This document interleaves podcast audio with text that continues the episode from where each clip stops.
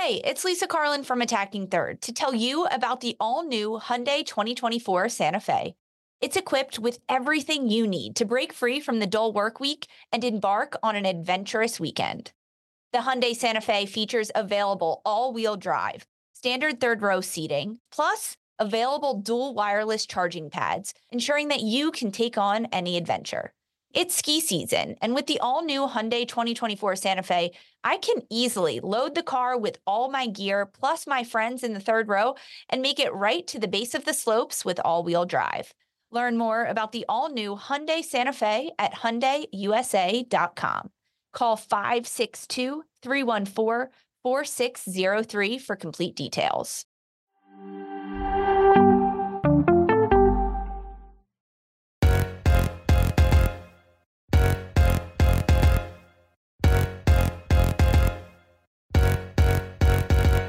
Hello and welcome to another episode of Attacking Third, a CBS Sports soccer podcast. I'm Sandra Herrera, lead NWSL writer for CBS Sports. Joined today, as always, by my colleague and co-host Lisa Roman, broadcaster and analyst for CBS Sports. On today's segment, we're coming to you live with an NWSL recap of the weekend matches that some of us all just were trying to watch between Saturday and Sunday. Before we get into everything, as always, a quick reminder to subscribe to us on YouTube for NWSL extended highlights, exclusive interviews, our live recaps, and so much more. YouTube.com slash attacking third. Hit subscribe. That helps us out big time here at A3. Lisa, we had a bunch of games over Saturday and Sunday, and now we're back together again getting to chat about NWSL action. Didn't disappoint this weekend. No. I'm excited to talk about it with you. It did not disappoint. A lot of games were happening, a lot of overlap in the games, which yeah. makes for a bit of um, some confusion because I listen to the broadcasts and I'm I'm lucky and fortunate that I know these broadcasters pretty personally. So I know who is calling which games, but then sometimes it gets a little confusing. Uh, yeah, there was a lot going on, but these games did not disappoint. We had a lot of high scoring affairs. We had some close games. We only had one draw throughout these six matches, which I love to see. Um, and before we went live, we just went over our notes well, my notes from, from the preview, and I got all my yes. picks yes. correct. Where's the where's for the this clap? weekend? Where's the applause audio? Six for six on my predictions for what would happen this weekend. So I think it's the first time that's ever happened to me. Oh, yeah. I am over the moon. I can't wait to talk about them all uh, because I'm just right. So, you know, bet on the NWSL. Listen to me. I got you guys talk that talk lisa talk it. Uh we're gonna we're gonna actually chat about some of the picks that you made. Some of the picks that i made mostly we're just gonna be talking about these awesome games that just took place. We are going to start with of course probably the match that is most fresh in everybody's mind right now. Uh we had houston dash and portland thorns close out the nwsl weekend for everybody uh, that was the game that kicked off at 7 p.m. Eastern. Four nothing for Portland Thorns in this one. No, you got it right, least I think we both in Portland um, in this one. But geez, what a start, what a finish! Quite frankly, for for this team, uh, I think I mentioned it in the preview uh, when we were doing this that there's something about when these two teams get together. I've, I've enjoyed the more recency of the the competition between these two teams in terms of maybe as a kind of under the radar um, rivalry a bit. But one of the things that we talked about with the Houston Dash side was how they were going to look, how they were going to adjust, what what was the team going to bring if they were going to be missing somebody like a Rachel Daly. And then because of how we do our previews did not have uh, access to the availabilities report at the time. And seeing somebody like a Nichelle Prince, also kind of a, a player that is huge for them in the attack. So I think right away when we saw these starting lineups, I think you and I were both maybe kind of like, well, this is this is this could be a long night for the dash, and it looks like uh like ended up as as such 4-0 final scoreline. Yeah, I think that it was something we have to talk about. And even Christine Sinclair, um, being just yeah. moments before the game starting, ending up not not being available, not getting the start um, originally scheduled to start, and then something happened there. But uh, with Houston, obviously not having Rachel Daly. She is away on international duty with England for the Euros. And then to see that Schmidt was going to be out as well, who is defensively in the midfield um, someone that Houston really could have used against Portland, frankly, because Schmidt is a player that can break up defensive plays really well, but also have a bit of that final pass, connect well with Groom up top, um, and Brevis Sally and Sanchez, but then also not to have Nichelle Prince. That's also a huge loss for Houston. And um, happening pretty quickly, right? Like this, yeah. this before we knew it, all of a sudden these players oh, were out and not available. It was incredibly hot in Houston for this match. They did hydration breaks throughout it. We saw a couple of players going down throughout this match, getting cramps, even towards the very end of this game as the ball was still being played around the field. I saw a couple Houston players drop into a downward dog, give a calf stretch because their yeah. muscles were just tight. Um, maybe a bit of dehydration as well being thrown in there. But this game was it started very fast, incredibly quick, and in favor of Portland. Almost so surprising for Portland with uh, opening minute of this game Portland gets on the board. It's it's comes at the yeah. the fate of an own, own goal. goal. Yeah. Katie Naughton for Houston ends up mishitting it. It kind of like slips off her shin and her shin guard and, and goes in the back of the net. Incredibly unfortunate. Honestly, yeah. that's like the only word I can say for it because it's not as though Portland had put on so much pressure and they were sending crosses and crosses into the box, which is often how we see own goals happen. And there's so much pressure. It was really just a mistake, and Portland ended up uh, on the positive side of that mistake, and I, that changed this this game a little bit because um, Portland had more momentum at that point, and then as things continued to unwind, then it was another uh, unfortunate. If you're if you're a Houston fan, unfortunate call, a penalty yeah. kick in the box. It was it was a foul, right? But like it, uh, Houston fans could argue Sophia Smith got the shot off. Um, it was called incredibly late. Like it wasn't yeah. an initial PK that was called. So maybe the center official talking to the sideline official. But before you know it, it's the 23rd minute and Portland is up 2 nothing on an own goal and a Sophia Smith penalty kick, which just deflates a team like Houston that's already yeah. out with a number of players. Yeah, it was. T- I think it's tough to sort of go down in that type of fashion, right? As you head into the second half, it's like you start off with an own goal, and then you have this moment, you know, just sort of mid mid moment of the first half, I guess is the way to put it. Uh, like you said, late whistle, all that stuff sort of adds to maybe not even just confusion on, on the pitch, but maybe aggravation around it. It's kind of like if you're going to make the call, make the call, you know, just part of that. Uh, and then going down, not now you're not just down one, but you're down two, heading mm-hmm. into into the half at home. On top of that, where maybe perhaps maybe there was a you felt maybe moments of parts of the game might have been more even, like. Yeah. Uh, you know, p- possession fairly even in this first half between the two sides. Total shots fairly even. You know, five for Houston, six uh, for for the Thorns. But when you go into the half down two, you're not only making adjustments to come out and try to get back in, into the game, you're maybe rethinking the game plan that you were already making adjustments to begin with, knowing that you were going to be out with somebody like a a Daly or a Prince. Uh, I think it was perhaps a mountain too high to climb maybe if you're the Dash kind of going into this type of, of match as you're going up against a, a, Portland side that we have seen kind of hitting their stride in a, in a certain kind of way and you know in certain type of level ahead of uh really these uh this international window that's going to be coming up soon the the CONCACAF W championship that will be coming up soon. Uh and then once you sort of look into this second half just like guess maybe sort of looking at it as as wheels falling off because uh, it, yeah. it just wasn't it just really got away. It just really really got away from them. You know this this game ending with portland accelerating the shot total going from just six in the first half and then ballooning that to 20 shots total to close out their 90 minutes here. Houston with eight uh, seven on target for the thorns versus versus the one. And obviously uh, a really big game for 16 year old uh, midfielder olivia moultrie. Ended up getting a goal in this match match, an assist in this match uh, in in the 82nd minute on uh, on Sophia Smith's goal. So I, I liked. I think maybe if you're the Portland side of things, besides seeing such a big multi goal game like that, I think. Uh, having such a young player slotting in and sort of having this duo of, of Smith and, and, and Moultrie, I think was really nice to to see. I think you're only walking away with uh, with positives, you know, around those two players in oh. a game like this. Completely, completely. And Olivia Moultrie, you said it, 16 years old, she becomes the youngest player in NWSL history to score a goal. Um, she did it during the year last year, but it was during the ICC tournament. So it didn't count as an NWSL regular season goal. And now she gets another one, but it wasn't just the goal from Moultrie um, at, well, and the assist. Really, both of them were lovely. But what we were seeing from Moultrie is how she's grown, even from last year, and what she was able to do in this offseason, getting time with the national team, youth team, um, and how she's grown as a player. Her ability to strike the ball so cleanly and technically correct from with both feet from distance with power is really truly impressive.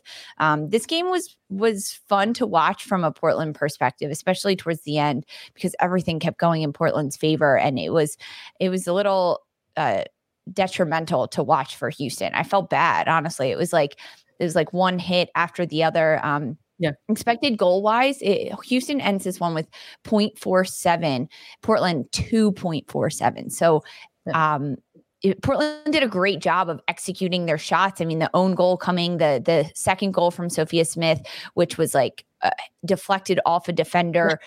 Portland really put away their chances that they had and and dominated this game on the stat sheet. But it did look there were moments where it was very even on the pitch for sure. Yeah, I mean, it, it, and at one point it just sort of looked like once they got that goal from Olivia Moultrie, it's like okay, like that's a wrap. But then, then you yeah. have Sophia Smith ballooning this up to to four nothing for for them. But all three points going uh, going towards Portland, and they are uh, certainly on a streak of their own, sort of ending a streak for for Houston Dashes. They had sort of hit uh, some pretty good form from um, transitioning from May in, into June. Uh, so we'll see what happens uh, in the next match for both of these two teams, respectively. But that wasn't the only multi goal game that we had this week. So we started off talking talking a little bit about Houston Dash and Portland Thorns. So we're going to keep it going with the multi goal games here because we had Washington Spirit versus North Carolina Courage. This one uh, took place on Saturday. The Courage almost letting this one slip away, end up winning this one three to two against the Spirit at Segra Field. We had goals uh, from Kurtz. We had goal from Erceg, Sanchez, Hatch. Uh, it, it was a brace really for, for Courage. I mean, the defender is really making things happen for yeah. the Courage. I'm chuckling a little bit because I think maybe this is a game in which perhaps you see the return of a player like Kerolin, right? We talked about that in the preview. Like, yeah, we're really looking forward to seeing this player continue her development.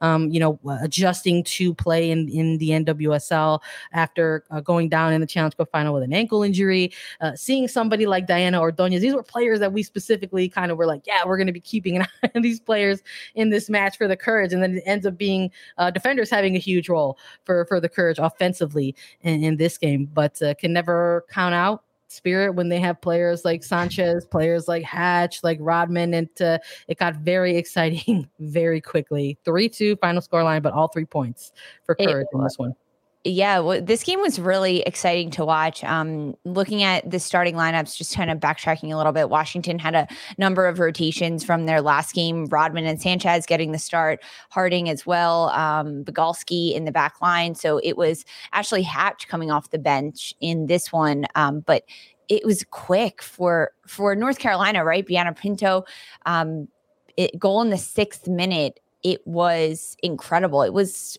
really great goal from Kerolin. Honestly, it was pretty bad defending from Emily Sonnett. She gave Kerolin way too much space on the shot and and gave her she tried to give her the space on her left foot, but there was so much space that Kerolin could shoot with her right foot to the far post. It was almost like, where was Sonnett? Why was she giving her so much space? It, it, she looked like she was unaware of her positioning on the field at that point, not realizing how far inside the box she had gotten at that point. But it was back and forth in, in this game because Washington had quick chances in the first half as well. Rodman had a few chances. Elwell had a really close one, the rookie.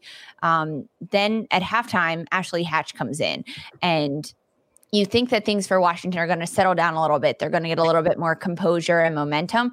And 50th minute on a set piece corner kick, Abby Erceg is able to to make this 2 0 for North Carolina. North Carolina, how did you lose a 2 0 scoreline at this point? And the only way I can say that they lost this was because they were playing against Washington Spirit. Washington Spirit is a team that can do crazy things and create magic out of thin air. And that's exactly what happened because Ashley mm-hmm. Sanchez had a number of chances. She was getting into the box. Yeah. The goal that she ends up scoring on is something that happens almost identically 20 minutes prior to that. And Sanchez isn't able to score on this one. Goalkeepers in this game had a had a pretty good game, I want to yeah. say. Um, but Sanchez is able to do this incredible little give and go with Bailey Feist and uh, Sanchez gives it to Feist, who lays it right back to Sanchez, and it's right back in for the goal. We got to see the return of Kelley O'Hara for Washington Spirit. She played the last 15 minutes of this game. Um, and then a penalty kick is drawn by Emily Sonnett inside the box. Hatch knocks it down. It, all of a sudden, it's 2 2 for Washington, and it's the stoppage time at the end. Three minutes of added stoppage time on in the 91st minute of this match, a set piece for Debinha and Kaleigh oh, Kurtz who gets it. So two set pieces that North Carolina was able to score on. Uh, but but really it's Washington that was able to that yeah. gave up two goals on set pieces and poor Kingsbury on that set piece. She makes the initial save and, and her defenders aren't sticking with Kaleigh Kurtz and she gets the follow up. Huge celebration for North Carolina. But man, this game was – it had a lot in it. it got very wild in the last, gosh, 12 minutes of, of, the match. Very, like I said, it got very wild very, very quickly. Uh, I, I, just, I, I feel for for the spirit, quite quite frankly. I, I know we had the courage picked in this one, and it's always mm-hmm. you know fun to come on here and say, "Yay!" You know, like we we picked correctly. I do right? feel bad though for watching, but I just you know watching this team play right now, it's it, it, I'm just kind of like, what? It's just it's tough. It's tough because it's like you could just sort of see this team and and, the heavy legs and the constant rotation that they're having to do, uh, they're hitting points of, of, exhaustion, right? And they're trying yeah. to get creative at this point in terms of their, uh, in terms of their player rotation. It's like hey, let's have Ashley Hatch, the reigning Golden Boot leader, come off the bench, right? And I think maybe in a regular week and in a regular month of schedule game, maybe that's not the uh, the idea or the plan. But uh, with sort of this very match heavy, uh, you know, couple of months that they've had, it's a little bit. It looks a little bit different right now, yeah. and uh, it was just one of these things I think that we've been watching. We're just like, well, it's it's working. They're they're not necessarily picking up a ton of wins, but they're not dropping games, uh, getting points where they can, uh, and then that just sort of feels like this is maybe the game that finally was just the one to say like they weren't able to sort of just hang hang on a little bit because it was absolutely this sort of come from behind spearheaded effort right in in the second half and yeah. it just it just wasn't it just wasn't meant to be i think in in in this one for them but another three points for the courage again a courage team that we have been wanting to continue to see a little bit more from right see some of that challenge cup success translate into the regular season and and going on the road and picking up a win in a place where it's tough to get a win for if you're the home side or the visiting side. We've talked about that at Segra Field, um, and also without their their head coach in San yeah. was a late scratch himself due to COVID protocols. So uh, tough to go on the road and pick up the win, and even tougher, I think, when you're sort of facing a, a huge shift in momentum uh, from the home side, but. Um, they they came through clutch. The defenders came through clutch on the set pieces. It kind of gave me, for me, it was like a little bit of the courage of, well, we used to see the, the courage sort of be very, very successful on uh, set pieces, and that kind of got away from from them mm-hmm. a little bit. But uh, it was nice to see that uh, yeah. the victory come through through set pieces. Yes, exactly. I, and when you were talking about Washington, and yeah, I mean, they come from behind. They end up getting two goals, and they equalize. They're they're pushing for a tie towards the end of this game, right? They're trying. Well, they're trying to get a goal. the The last ten minutes was just hectic because it was tied and everything. But throughout this stretch that Washington has now lost. Uh, I'm going counting backwards. Lost, drew, lost, drew, drew. Their goal differential has been kept very minimal because. Yeah they have been able to score goals, right? So this was a 3 2. It's only a one goal differential, a 0 0 before that, 1 0 before that, 1 1, 2 2, 0 0, 1 1. Like they're keeping their goal differential at negative two right now. So in this stretch where no, they're not winning games, maybe they're splitting points, they're also not completely falling off the wagon because they're keeping that tiebreaker of goal differentials small, which yeah. will help them That's towards come in clutch. honestly, like if that's what this team is going to end up falling back on, like I could see that happening. Well, we'll talk in September when we're getting down to that. Well, we've we've been asked about that here on the show, and we we we both are in agreement that the second half of the season is going to look a little bit different in the standings versus this first half so far. But uh, I I would imagine that these these two teams, again, the familiarity that they've had between each other, we talked about that in the preview that maybe we would see that kind of play out, uh, you mm-hmm. know, in in this type of match. So the fact that it got very very wild and chaotic within the final kind of 15 minute window, I think maybe wasn't too too surprising. Um, but uh, three two, uh, not not the only biggest scoreline, right? We had another game that had a lot of goals in it as well. We're gonna uh, go through this one right now. It's gonna be Racing Louisville FC versus Angel City FC. Uh, we got to talk about a number of things here uh, yes, there was a, another game that had a 32 scoreline, and it was sort of again wild to to kind of watch all of these games compressed. Uh, there was some overlapping kickoffs, and we talked about that as well. I, I always, whenever that happens, it's always fun kind of texting Lisa threw it. Yeah. Just like, oh my God, did you see this? Did you see this?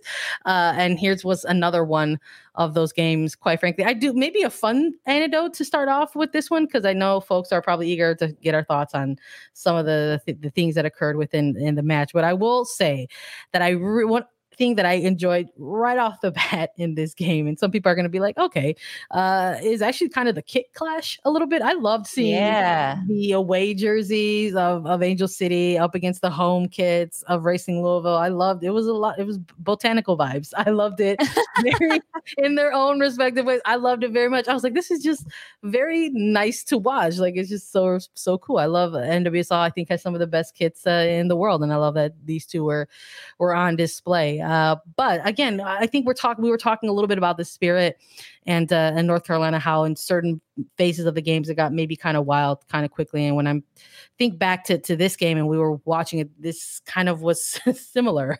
I think for for me and, and kind of echoing some of these things in this one. Racing Louisville, the home side, getting off to a good start. You have uh, them going up a goal we're looking at some really good stuff here on on set plays, free kick, special teams, if you want to call it for for, uh, for all my American football fans who are trying to get into to soccer. But something about Louisville getting into these positions where they're trying to make uh, the most, quite frankly, of of those opportunities in in front of them when there's a chance off of, off a free kick or where there's a chance to to be able to to set up or reset, you know, and just sort of see things. And then I love that this opening goal came from from a defender and Bonner, but uh, it's also giving us a, an opportunity to maybe talk a little bit more about Savannah uh, DeMello, who's Ooh. we have talking about. I know like off mic, and now we got to bring it uh, on mic, but uh, has really been performing really well for uh, Racing Louisville in in their rookie year,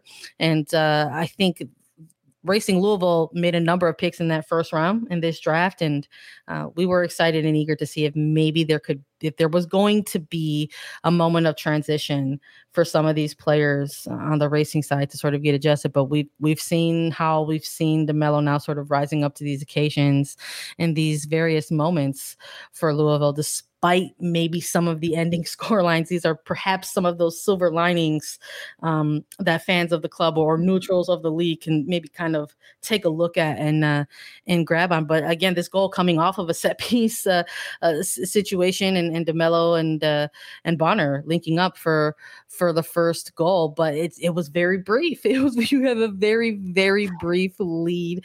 We're talking just just minutes later. Uh, after- so Bonner scored in in the 29th yes. minute, and then the next goal came in the 36th minute for yeah, Angel just, City. Just it, there, we always talk about like that, you know, those extra minutes that come after a goal and how you kind of have to be on alert. But I would I would say that this was perhaps a goal uh, in in the making. You know, mm-hmm. I, I think that Angel City was was doing a pretty good job in this game of of trying to maybe flip the script a little bit on on racing. You know, we have seen this racing team try to come out here themselves this season and and get on the front foot and try to take the game to the opposition immediately, maybe hit with a with a high press. And we saw some really good movement, at least for me when I was watching this game from from Angel City. And I just sort of felt like any second there was going to be a, a breakthrough for this team, but it ended up, you know, being that the Racing Louisville got on the board first, but we've got Christen Press equalizing just minutes later.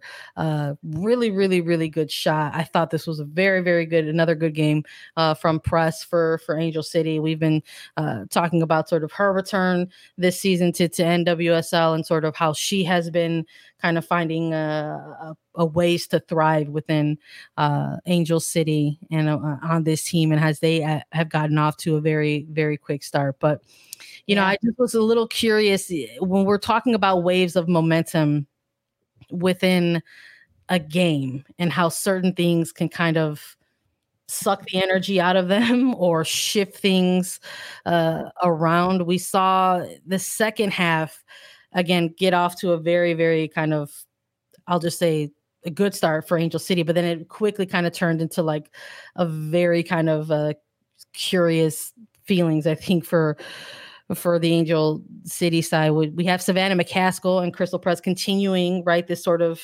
duo that, that we've seen mm-hmm. the build up between the two of them. Christen Press assisting on on uh, the goal by McCaskill, but also just a ton of space for these two players to work with on this very early goal to start the second half. It was just kind of like, okay, well, we're just gonna allow the opposition to go ahead and, and do that, but a, perhaps a, a, choice, maybe. But uh, again, it's just maybe one of these moments where you kind of wonder is this going to be the moment where maybe Angel City continues to, to capitalize and sort of take control?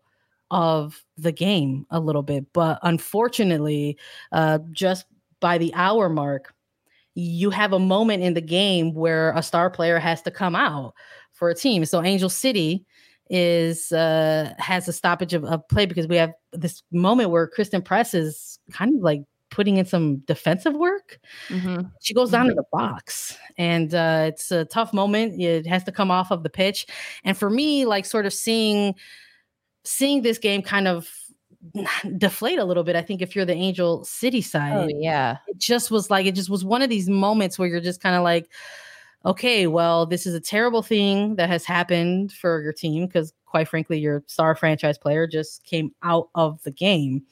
But this is also a moment in which there's technically a ton of time left in this game. And then you have a, a Nadia Nadim, who's who had also subbed into the game, convert a penalty kick. Yeah. So all of a sudden it's like equalized again. It's it's just like it was just such a the energy in this match for me was just like so chaotic. And I wouldn't say that it was good or bad, but just leave it at that. I was just like, wow, I was like, what is happening in this yeah. so uh, i want to nate santi in our chat right now he's like what's up with racing it, it's hard to get a good read on them and that's because racing louisville has been um, almost inconsistent in their play this year. So it's hard to determine as a as a fan watching it what are they going to do? What are they going to bring throughout a certain type of game and looking at the different opposition that they're facing. And that's why it's hard to get a read on Racing Louisville. And that's why sometimes they show up and and Nadia Nadim putting in a really good shift of minutes and ultimately uh, knocking down that penalty kick. And we've seen so much growth from Savannah DeMello um, yeah. doing it, it, really growing into that role in the midfield and taking on um, a little bit more life of what she can do, especially in the attacking end for Racing Louisville. And remember, this was the first game for Racing Louisville without Cece Kizer um, because yeah. it, she was traded away to Kansas City, who we'll talk about that. She had a great yeah. game. Well, we um, talked about it in the preview. We said, you yeah. know, we were making our picks. We're like, this, we're not saying that it's going to come down to, you know, one or two players, maybe, you know, sort of mixing things up here. But when you have player movement that happens just before a game like that, changes things up for a team. Yeah, exactly. It does change things up. And honestly, I think Savannah DeMello took that opportunity to say, I'm going to be a little bit better. I'm going to create more for my team and be more of an impact on this game for yeah. my team. I um when we look at Angel City, they've their possession has progressed so incredibly well and we've seen games where they knock the ball around so well but they're they're not scoring many goals and for them to get 3 in this game they didn't control the possession so when they had the ball, it was progressing it more down the field and doing a better job at being offensively minded with their possession, not just looking to keep it, but looking to move forward and create those opportunities. Uh, Savannah McCaskill, um, this was a statement game for her. and she did a, a really nice job with that. But um, Sandra, you you touched on it. Christen Press going down. Um, a lot of the air was let out of that stadium and Angel City was not even at home. I know so many people are, are devastated about what happened and um, we have no official word as of this point, but what do you know about Press and her injury? Well, I mean, just we saw obviously that it was to the knee. It was something that she she grabbed immediately as she went down. I think a lot of people saw on the stream in, in the replay, but there's other reports that she was seen on, on crutches. But I think, you know, when you have, again, when it's that caliber of player, uh, that's always going to be a precaution like that out, out of a posting, no matter what is going to end up being the official diagnosis or evaluation of that uh, injury, uh, whether it's it's major or a minor uh, diagnosis. That you're going to want to have your star player exit this night on you know crutches as little weight on the knee as is possible so unfortunately um it's just going to be one of those things that we will not know until the Angel City is obviously back and they're able to, you know, get her evaluated at uh, at home, maybe by you know team doctors, mm-hmm. et cetera. So unfortunately, there's just going to have to be a little bit of patience uh, until then.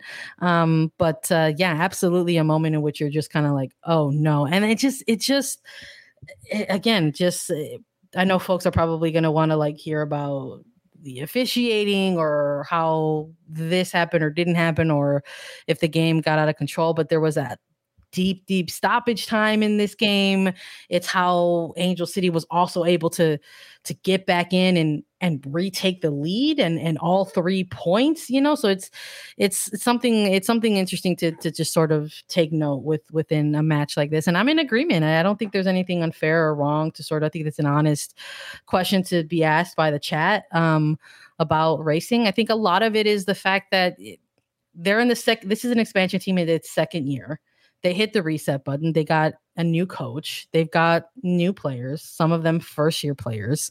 Um, and they're going to be a, trying to figure things out in terms of team identities and et cetera, and what they're trying to establish as as their team culture, both on and off the pitch, but also their playing style. Which is why I think sometimes we come on here and we talk about racing Louisville and some of their performances. We get impressed by some of the uh, you know some of the high press that we see from them, and then we're like, well, why did the taper off? Is that an adjustment? Is that part of the the plan when you're going into into games, et cetera, et cetera? Uh, but uh, yeah, t- I think. T- great on the Angel City side if you're looking at things and how you're getting you're just looking at the surface level of great, got the win, got all three points. But the things within it, you're just kind of like, oh my yeah. goodness, you know, the, the the game winner coming via a penalty because someone Charlie bounced her whole yeah. body just bounced off of the grass.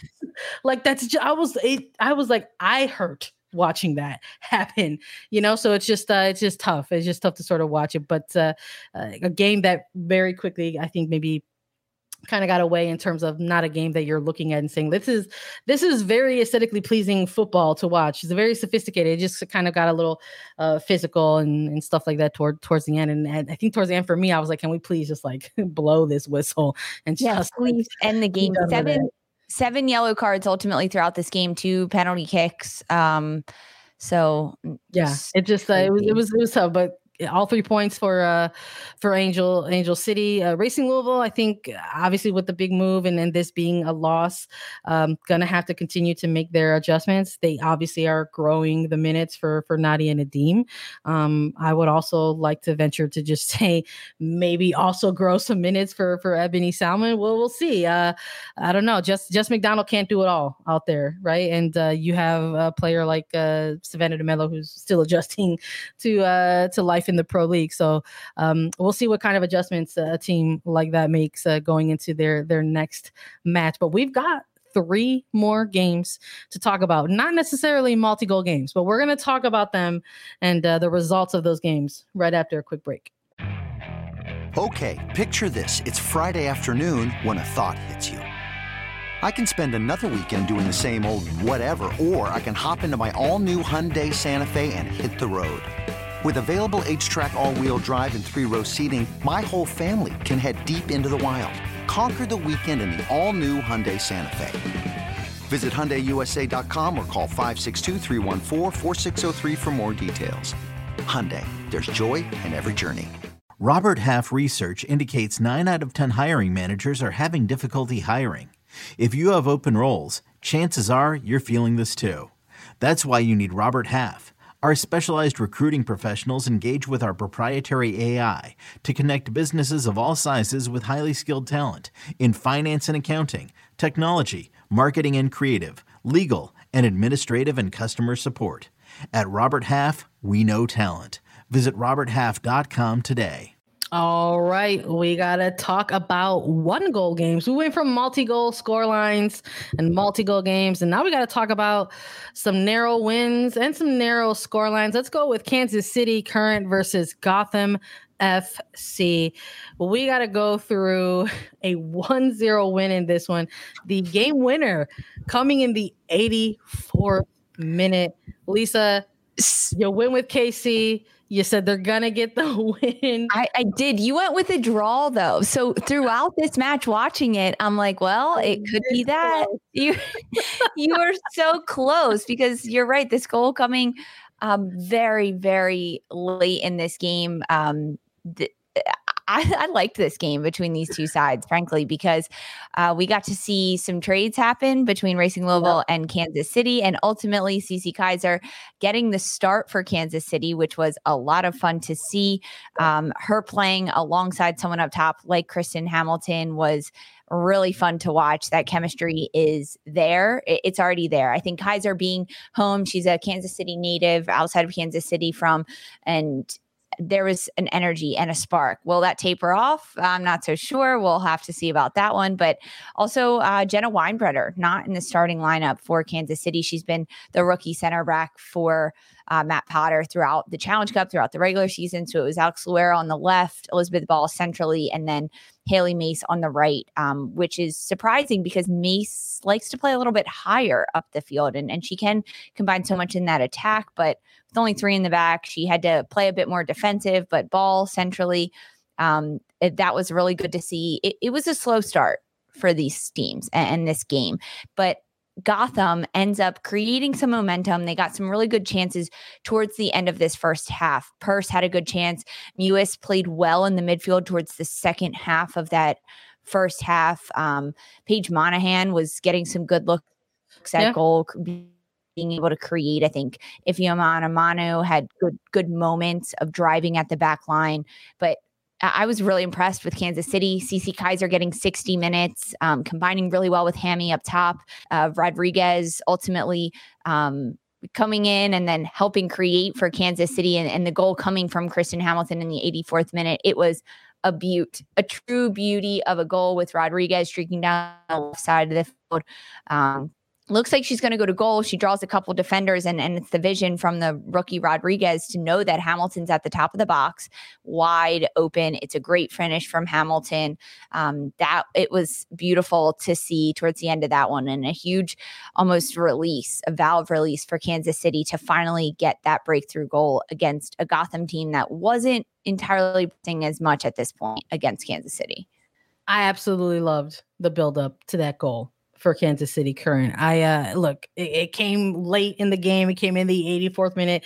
It broke my chances of of getting the draw right for my pick on this one, but I didn't care about any of that because I loved this beautiful build up to this goal. Rodriguez to who else at this point? Kristen Hamilton for Kansas City Current. I I'm really just I would like to see a Kansas City sort of be able to to string together maybe some multi-goal games here. But uh, listen, a win is a win. It's tough to come by in this league.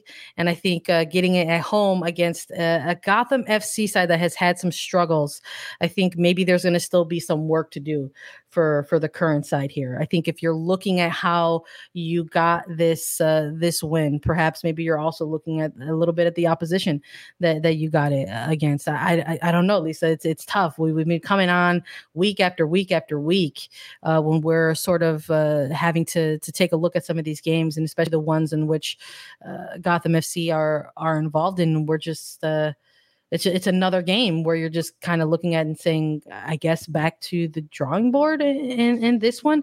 Just just tough. I think again, you mentioned the the sequence with with Paige Monaghan. You know, again, good build up there, some good thing, but we're just not seeing the the end product here for this team. We're not seeing the end result, which is which is the breakthrough um, on goal for for this team. And also just when you're having a game like this, I I was stuck when I made my pick on this. I'm like, I I'm really going back and forth.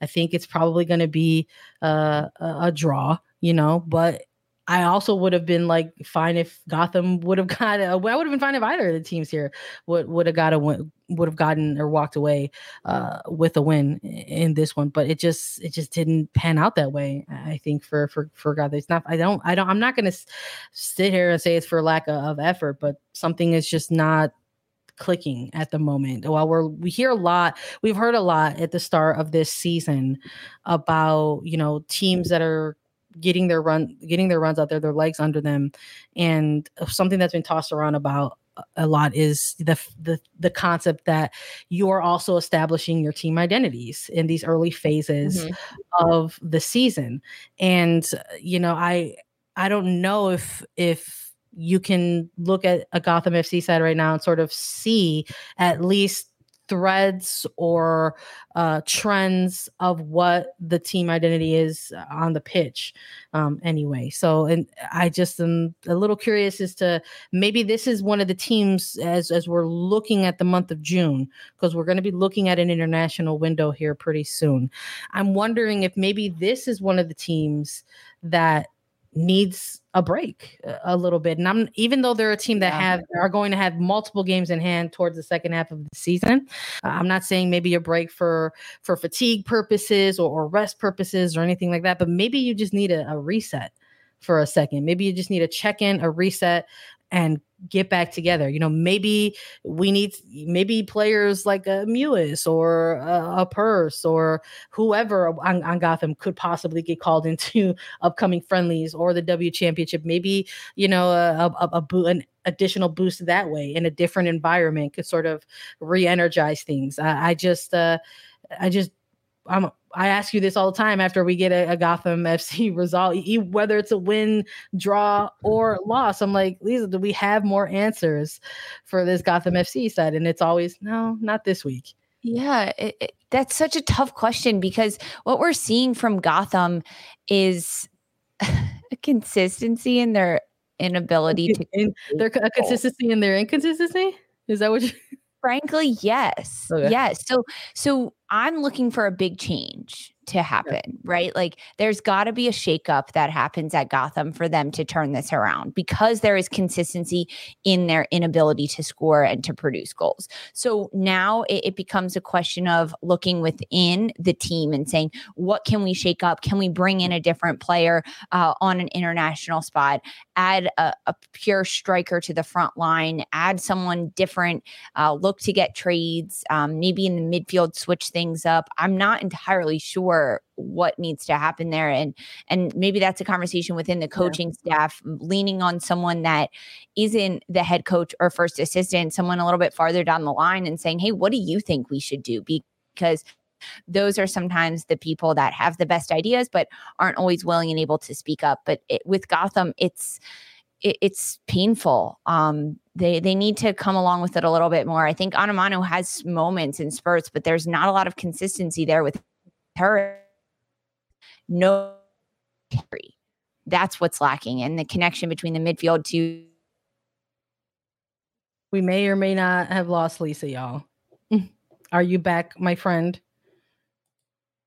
Oh no. It's just me, y'all. Sorry. We're going to keep it moving while Lisa gets back into it. So, you know what I'm going to do? Because I know Lisa's better at this than I am. I'm gonna hop into the chat and try to be a little bit more engaging with you all. Okay, so we were talking about Gotham FC. Hey, buddy, you're back. But Hi. hold on, I just told the chat that I'm gonna be engaging with them a little bit on, on this game. But listen, what I was what I had pitched to you and what you were talking about is a similar thing that we've been doing with this Gotham FC side. It's like the answers. Do we have any? Not right now. Are we gonna get them? I'm going to ask you a new question because I'm getting tired of this old question. so I'm glad you came back. I was just going to pitch it to the chat and chat, live chat. Listen, go ahead and answer this one too for for me if you have any thoughts on it. But we've chatted a little bit about first half of seasons versus second half of seasons.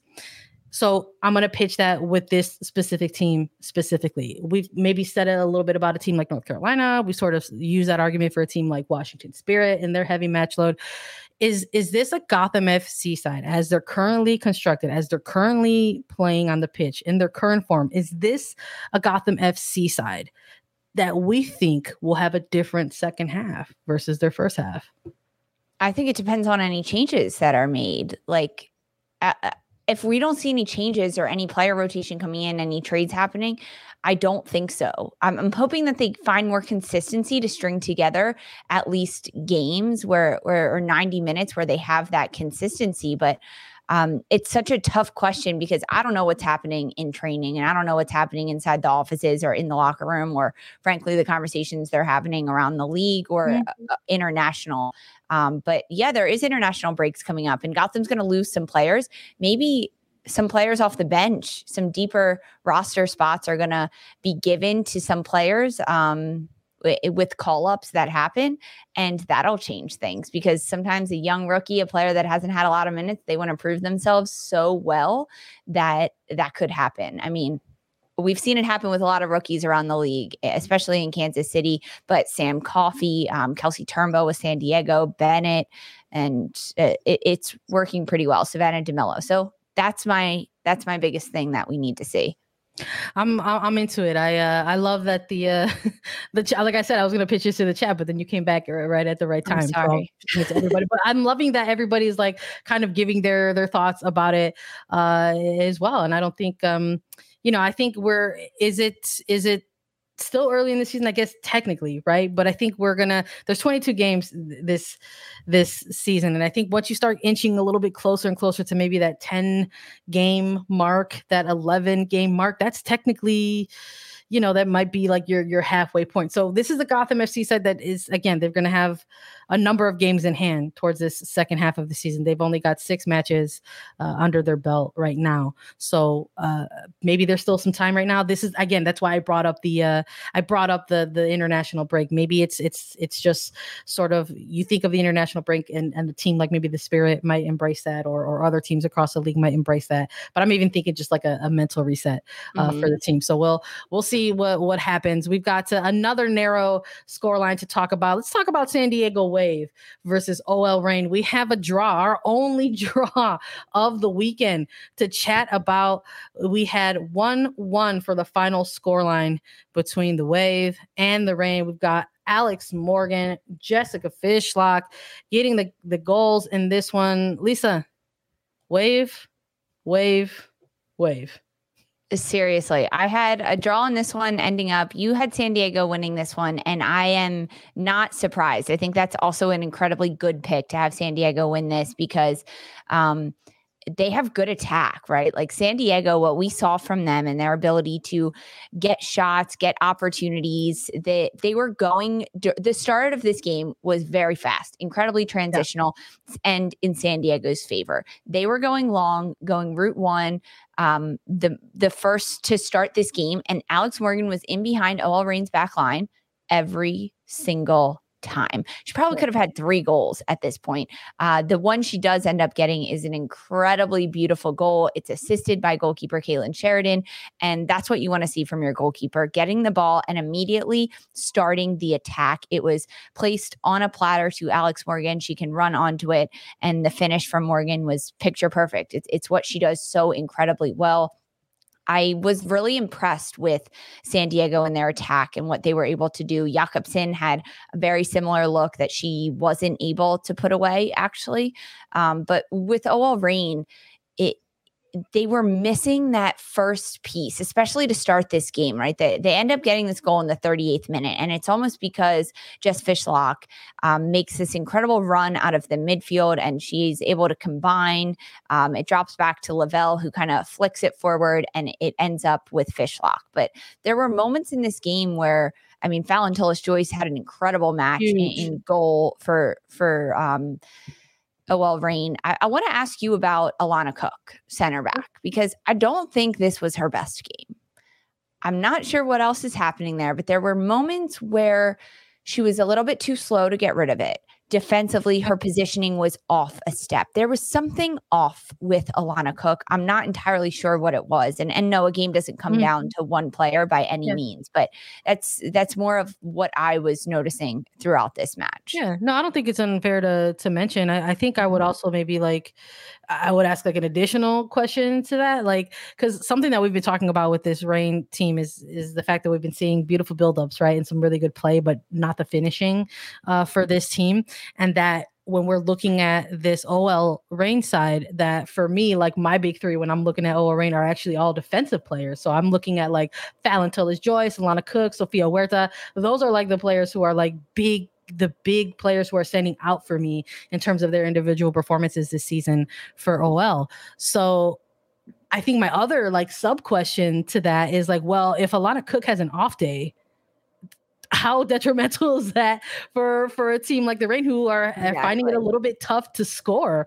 right now and find that breakthrough uh, into net? But listen, everybody's got a, a, day off on the pitch. I'm not going to say that that's a thing that doesn't uh, happen. It's a long right. season, and there's going to be moments in which, uh, you know, sort of maybe things are off. I would also maybe say that listen, this is this is a player that's going to have a, a, a, heavy matchload in front of her coming up. Um, yeah. You can't you can't tell me otherwise that right now one of the, the, the, leading center backs for the U.S. women's national team is not going to be Alana Cook moving forward in, in the near future, whether it's going to be for these upcoming uh, international friendlies against uh, against Colombia ahead of the CONCACAF W championship in July.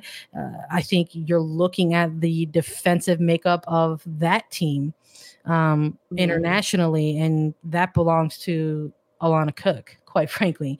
And we're we might see something happening alongside her, but I think it's going to be more about who's going to be able to work with her. We're probably going to see some combination of Sauerbrunn and and Cook, but not to venture to the national team so far. But this is I'm I'm making these points to sort of illustrate a bigger point in that Alana Cook has sort of become this type of integral player very, very quickly for both her club and I think now by extension the national team uh, as well. So I think I think sort of having a little bit of, of an off game today mm-hmm. like this is is is not uncommon. I think maybe you sort of see how that impacts things for for a team like the Reign on, on the road, especially right. against this wave attack that we've been seeing sort of kind of clicking and clicking and clicking although i think it's kind of it's it's a little bit funny to me that this this goal this lone goal for the wave didn't come by way of some type of dynamic buildup between yeah. the, the, midfield connecting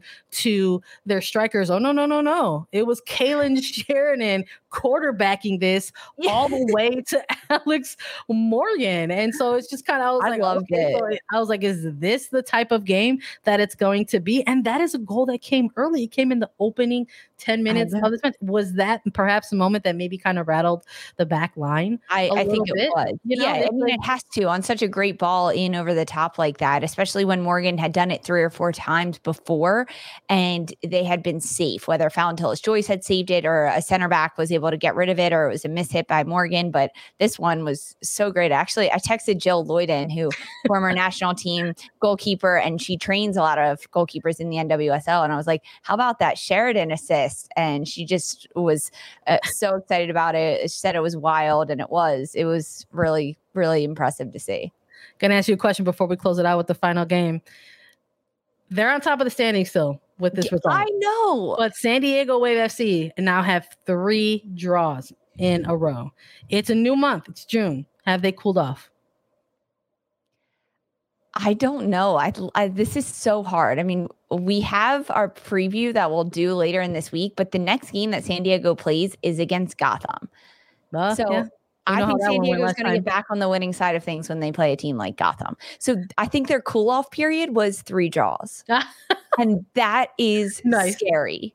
Love it. All right, all right. I'll take I'll take it. I know we're going to probably chat more about it in the preview. Let's close it out with the final game for us to recap. It is Chicago Red Stars versus Orlando Pride. Chicago getting a narrow win 1-0 off of a banger from Mal Pugh. She's just she's just clocking him and putting him away. That's just sort of what's happening with Mal Pugh now, uh, whether she's uh, playing for for the Red Stars or or for country, quite frankly. Uh, but uh, again, I think maybe a game that we could talk about in a way that kind of had uh, very curious uh, momentum shifts. I think. Yeah, in, I mean, it starts with the lineups. Honestly, yeah. no Sydney Leroux uh, for mm-hmm. Orlando Pride, which definitely hurts them. Erin McLeod in goal, which brings that consistency with Jonsdottir in the midfield. Um, James getting a start up top, but also Abby Kim and Doyle getting starts. That was a bit surprising to see yeah. from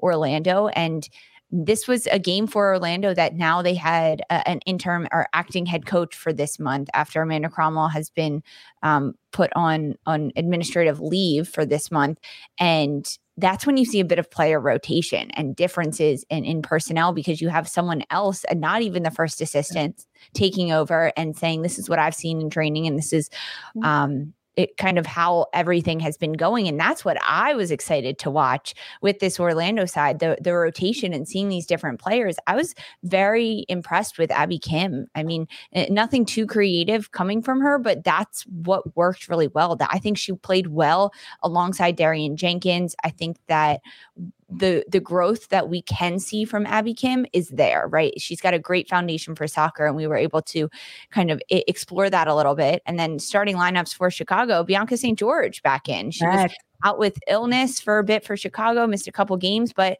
she's back and making an impact, right? She's the one that uh, picked off this pass by Orlando and was able to start this quick transition for Mallory Pugh to get that goal. Yeah I don't think St. George gets awarded with the assist for this one. Maybe she does, and I'm just yeah. I'm, I'm actually on the, on the, site right now, and it looks like she is officially credited with that, which I'm okay. glad because it just Me sort too. of feels like. Uh, I mean, they did the same thing when they previously played Orlando in that mm-hmm. wild four four two scoreline. Um, Mallory Pugh coming into the second half, and and the two of them immediately leaking up for a goal, and kind of a similar scenario in this match, just getting the starts together and immediately linking up for a breakthrough goal in, in the opening 10 minutes of, of this game. And uh, it sort of felt like Chicago, despite being on the shorter rest, they were the team that didn't travel. They were hosting this game. It wasn't as if they were going from, uh, you know, Tuesday, Tuesday or a Wednesday to a Friday. They were going from a Wednesday to a Sunday game. So a little, maybe a little bit of, of different energy, but you could tell this this team absolutely hit a certain moment of fatigue in the game because of their match heavy uh, schedule that they are currently on at the moment. Uh, but I really do think that part of the the shift in momentum in this match was hundred percent due to Kayla Sharples exiting the game with a injury for the Chicago Red Stars. You're talking about a very early moment of having to make a substitution if you're the Chicago Red Stars, and uh, you know at, at this point Chicago for for me watching this game had a ton of the momentum in this game and we're mostly dictating the tempo uh, at this point and then to have this player exit I think it was a huge loss for for this team. And I think my initial reaction to it on something like Twitter was, you know, I always think of, of neutrals, uh, you know, when maybe watching some of these games that happen to have these overlapping kickoffs, that maybe they jump in and out to games. And I just was looking at this, and it was tough to see a player like that come off because for for people who aren't, you know, super closely following a team like like the Red mm-hmm. Stars, uh, Kayla Sharp was has having was having to this point a very underrated, uh, under the radar type of you know, kind of career season so far. And I don't think people realize that Chicago's system right now is working. Their formation that they are rolling out with week in, week out, no matter who they plug in, is working. Even in maybe some of their losses or even in some of their draws, you still see these very competitive games from the Red Stars. And a big part of that is because they decided to roll out with this three back because they had somebody like a Tierna Davidson in their arsenal. And then exactly. she went out with an injury and they kept the system because they had somebody like a Kayla Sharple able to plug in. Uh, and you can very, very quickly see that the team struggled in her absence to kind of regain some of that momentum. You're talking about going into the halftime with this narrow lead, leading leading the game at this point in shots. It was six to two from Chicago compared to Orlando. But then you're talking about a second half in which like you said, least Abby Kim, just finding waves of momentum and Orlando playing themselves into the game, kind of leveling things out, getting more shots, uh, leveling things out. This game closed out with 10 shots to nine shots, Chicago compared to to Orlando. Only one attempt on, on target. I think maybe that was part of the, you know, to the the part of the problem. I think for for Orlando unable to go ahead and get that that equalizer. I think having somebody like Alyssa Naeher uh, sort of helps calm down a back line in a very chaotic moment like that. But you can absolutely see the fatigue, a clock kind of set in for some of these players, Pugh, DiBernardo, looking just kind of get just because of a lot of the minutes that they have been playing lately. So uh, I think a big win for Chicago in terms of being able to hang on. Uh, despite losing a, a, pretty big piece in yeah, I agree. They have so um, I, I undefeated, undefeated at home. This Chicago Red Stars team and undefeated in their last six games, and and right behind San Diego in the standings right now, fifteen. Yes, I, I agree with that. I mean, losing Kayla Sharples is uh, pretty rough for Chicago. They leaned a lot on her this year. I mean, when when you look at the stats from 2021, Sharples played in 14 of their 27 games. Already, she was eight for eight, getting all the minutes, uh, clocking in in that back line as one of the most consistent for them. But also with Chicago, they they got this lead early in this game. Yeah. It came in the 10th minute, which could be incredibly dangerous for a Chicago yeah. team. We saw them um, against Washington two games ago lose that early lead that happened. It, it, also happened against Portland, this bit of a call and response. So that's something that Chicago has struggled with getting a lead early in a game and then holding it. So the fact that they were able uh, uh, that they lost their central defender, their head center back, and they were still able to keep that shutout. Says a lot about how the team feels about Kayla Sharples and in one of those moments of let's rise up and, and let's keep this clean sheet for her. And also the avail the the ability for players around Sharples to step in and, and to be able to say um, that we can do this with uh, Kowalski ultimately came on, but it was sliding around for Chicago and having different players in the central back. But it says a lot about the team and the depth of this team and, and kind of what they can do for each other. But a huge win for Chicago ultimately to to close out this conversation and to close out the weekend. Yeah, it was uh, quite the game to to watch. We'll we'll see w- what happens. Uh, I think there's a, a number of scenarios in all of these six games where we're going to have to see what type of adjustments these 12 teams are going to be making into the following week. But we'll be there to break it down in preview form for sure. We're going to be back very, very soon to join you all with a preview of next week's matches. So thank you all so much for joining us tonight to recap the weekend slate of games. We appreciate it so much whenever you all hop on and join us live. You can follow us on TikTok, Twitter, and Instagram now at Attacking Third. We're on Apple Podcasts, Spotify, Stitcher, anywhere you listen to your shows. We're also available as videos. Subscribe to us. Visit youtube.com slash attacking third. Questions for us, you can leave us a five-star review on Apple Podcasts with your question, and we'll answer it during a mailbag segment. And we'll be back with more this week for Sandra Herrera and Lisa Roman. This was Attacking Third. Should you ever set foot outside of the hotel, you will be shot. Don't miss the new Showtime limited series based on the international bestseller. For the last four years, I've been a prisoner. Why are they keeping you here? Starring Emmy Award winner Ewan McGregor. This is the brave new world that you dreamt of. Be very careful. You are still a prisoner here.